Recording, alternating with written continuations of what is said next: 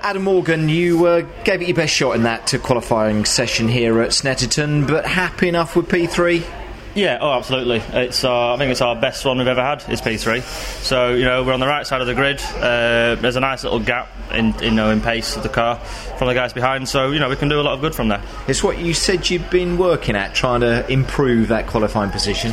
Yeah, it's you know if, if you start the weekend off in the top five, top six, mm. you know it, it just makes things a little bit more easy. You know you can never predict these things, but it's better to be at the sharp end, try and stay out of trouble, than the middle of the field where you know things are out of your control and things can go wrong. So you know we're at the front. Um, you know hopefully tomorrow nice clean start, nice clean getaway, and stay out of trouble.